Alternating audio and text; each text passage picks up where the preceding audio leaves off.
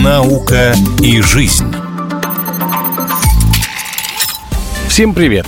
Вы слушаете программу «Наука и жизнь». С вами Егор Волгин.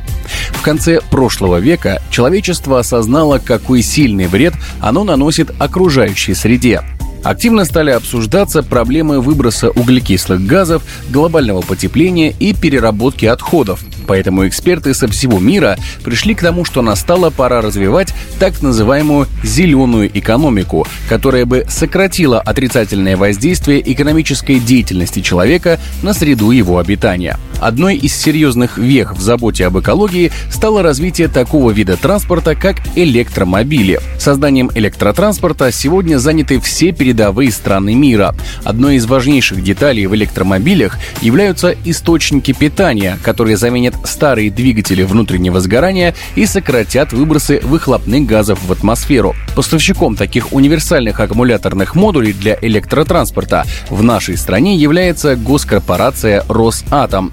Они в том числе сотрудничают и с одним из крупнейших производителей электрических троллейбусов и электробусов на территории СНГ «Белкоммунмаш». Помимо этого, идет сотрудничество и с другими белорусскими компаниями, производящими электромобили. В настоящее время госкорпорация «Росатом» договаривается с белорусской стороной о создании в рамках союзного государства совместного электромобиля. Об этом рассказал директор странового офиса госкорпорации «Росатом» в Республике Беларусь Станислав Левицкий. Идет и активное обсуждение вопросов участия организации госкорпорации «Росатом» в создании белорусского электромобиля. Это и с точки зрения предоставления наших компетенций по как раз тяговым батареям, универсальным аккумуляторным модулям, и с точки зрения поставок силовой электрики, и с точки зрения иных направлений, там, математическое моделирование, конструкторские разработки. Ну и мы еще э, прорабатываем варианты, готовы активно вместе с Республикой Беларусь изучить вопрос вхождения уже республиканских организаций в реализацию проекта электромобиля «Атом». Это крупный проект, где госкорпорация является одним из основных участников, отвечает за, собственно, как раз тяговую батарею, за электродвигатели и ряд иных наработок. А перспективе электромобиль «Атом» должен стать, наверное, базовым легковым электромобилем для Российской Федерации, для стран Евразес по каршеринговой тематике, по тематике обеспечения курьеров необходимым транспортом, услуг такси, например. Помимо электромобиля, сторонами обсуждается создание полноценного совместного сборочного производства сетей накопления энергии на литиевых источниках. Там будут собираться не только аккумуляторы для электромобилей, но и создаваться новые, более долговечные батареи большей мощности. В итоге это может перерасти в настоящую гигафабрику, рассказал Станислав Левицкий.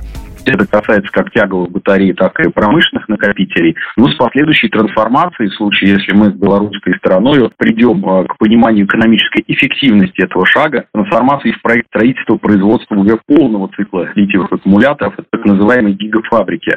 Подписан контракт с а, Москвой на строительство еще одной гигафабрики, которая будет обеспечивать тяговыми батареями завод «Москвич». Ну и а, очень надеюсь, что если мы придем к единому знаменателю, то будем третий идею гигафабрику уже реализовывать как партнерский проект здесь. Потому что реализация вот этого проекта в рамках там, специального инвестиционного контракта, она реально может стать крупнейшим после белорусской атомной электростанции проектом нашего белорусско-российского сотрудничества. А это порядка 400-500 высокооплачиваемых рабочих мест, это надежный способ обеспечения экономики и всех республиканских белорусских предприятий, отраслей промышленности данным востребованным продуктом. Это и потенциал для разработки новых уже накопителей на новых материалах. Поэтому да, работы много по этой тематике.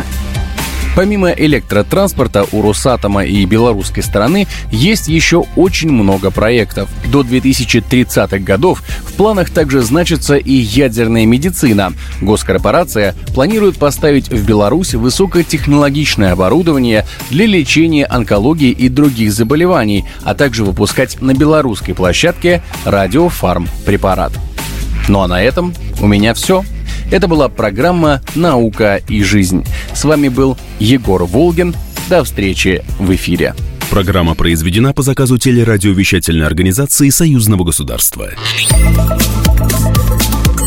«Наука и жизнь».